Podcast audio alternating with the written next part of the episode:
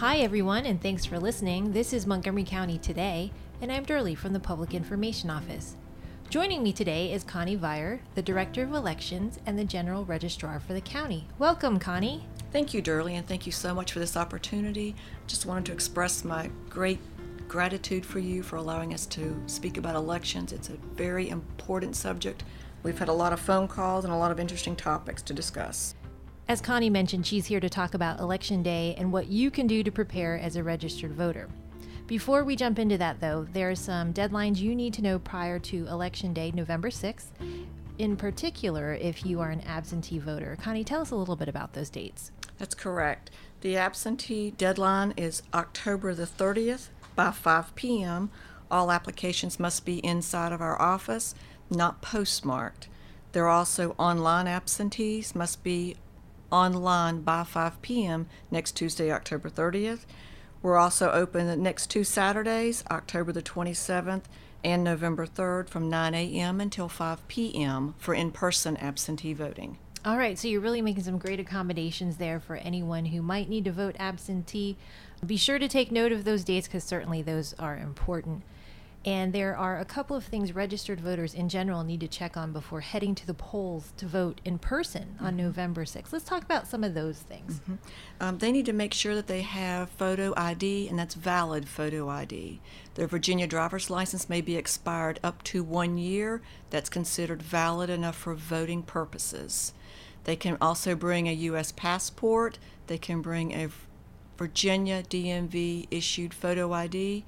We also provide free photo ID for those people that do not possess those items. If someone needed to do that and, and come and see you, do they need to make an appointment? How does that work? No appointment necessary. Our office is open Monday through Friday, 8:30 until 5, and also those two Saturdays prior to the election, 9 to 5. We also do the photo ID on election day if someone needs it. Is that, do you find that that's a common thing that ends up happening on election day? It's not very common at all. We may have one person on election day show up. Okay, so if you do need a photo ID, then you should definitely stop by your office, which, which Absolutely. is at the government center. At the government center. Okay, 755 Roanoke Street. Connie, if, if folks are curious about where they vote, what, what their polling location is, what can they do to figure that out? They can call our office at 382 5741. We'd be happy to look that information up for them, or they can go to our website. We have a GIS map that can shows people where they vote. They click on that and it shows them the, the address of the polling site. We have 24 polling sites in Montgomery County, not counting our cap for absentee. And there's isn't there one new location that you wanted to mention? There is. There is one new location. The Christiansburg Armory no longer allows us to vote there. Due to security reasons, it's just used for the Armory now.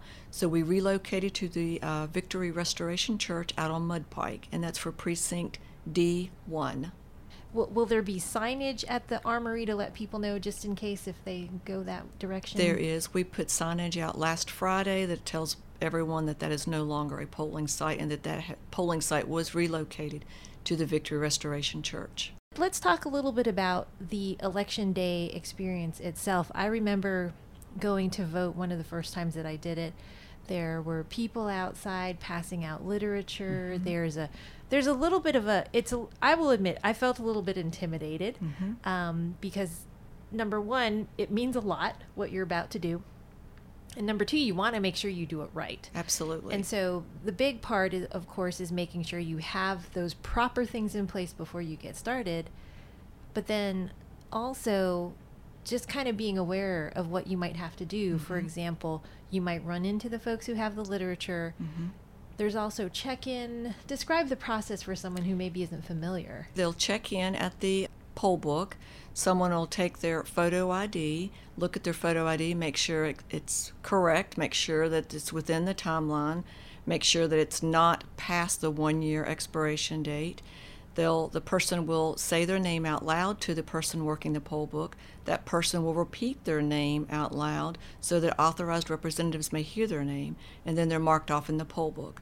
Then they proceed to the ballot station. Are these um, folks that help at the check in, are they directly involved with your office? They they are called officers of election. They are not volunteers. They do receive some money for working that long day. Okay, but they are trained by your. They are trained correct? by the electoral board. Okay, sounds good. What about the polls and what what can people expect? How soon can they go in? How late can they be there to get in line? That kind of thing. The polling place opens at 6 a.m. and closes at 7 p.m. And how does that work? Let's say I'm running a little behind. I get there. I don't know, 6:55 p.m. Am I okay? If you're there in line at 6:55 p.m., you're good. What happens at 7 p.m. is the officer will go say it's 7 p.m., make that announcement and stand at, at the end of that line where that last person is standing to mark that was the cutoff. So those people in line that were in line at 7 p.m. are allowed to vote. Anybody coming in after that is just And luck. anyone coming in after 7 p.m. will not be allowed to vote. Is that common? Have you seen that? No, I have not. I have not. So people generally know you better get yourself in line if you really People want to. People generally know to get there. That's correct. Okay, that's good to know. What should voters expect to see on their ballots for this election? This year, there's also two constitutional amendments on the ballot. Those amendments, those brochures are available in our office. They're on our website, and they're also going to be available at the polling sites. Someone needs to make sure they're very familiar with that literature before they get to their ballot polling station so that they can familiarize themselves with the constitutional amendments before they mark their ballot. Also, on the ballot this year, we have the races the U.S. Senate race, which is Corey Stewart, Tim Kaine, Matt Waters, the House of Representatives, the Ninth District, Morgan Griffith, Anthony Flaccavento, House of Delegates, 8th District, Joseph McNamara, E. Carter Turner III, and we also have one seat Town of Blacksburg Town Council member, Jerry Ford Jr. Can we talk a little bit about what your office does after the polls close? What what responsibilities are there? Um, after the polls close, the electoral board handles the canvass the very next day. We're busy gathering election materials, putting up chief's cases, making sure the materials are in the right spot to go up to the clerk of the circuit court the very next day. The electoral board starts the canvass at 1 p.m. following the election day to make sure all the votes were called in properly, that make sure that we didn't mistake a number when they called them in on the phone, and we go over the numbers. What other things should people know when it comes to election day? Um, our office has been busy with this election cycle. This has been almost presidential status. Um, as of Friday, last Friday, 5 p.m., we had about 1,445 already voted in absentee, either in person or by mail. So that's about half the number that we normally have during the presidential year. So this year's been very busy so far. Is there anything else um, voters need to know in regards to what's coming up this election day? I just want to make sure that voters are aware that absentee voting is a wide variety of reasons someone can vote absentee. There's vacation, there's business, there's sick, disability, pregnancy code, uh, military. There's there's a wide variety of why you can vote absentee. So I think it's important that people are aware that it's just not a disability that you vote absentee. So there are ways that you can vote eh, besides going to the polling place on election day. Okay, and tell us one more time about those dates that we really need to make sure of, especially if you you are an absentee voter. Um, next Tuesday, October 30th, all absentee applications must be in the office by 5 p.m., whether that's online or by mail. They must be inside our office by 5 p.m., October 30th. The two Saturdays that we do in person voting absentee is October 27th and November 3rd, 9 a.m. to 5 p.m. Thank you so much for sharing all this information with us, Connie. Remember, everyone, Election Day is Tuesday, November 6th.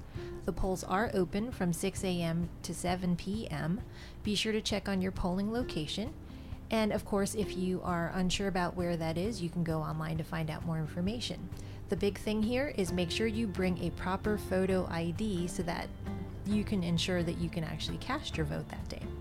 To learn more about elections, visit our website at montva.com and select Voter Registrar under the Department's menu.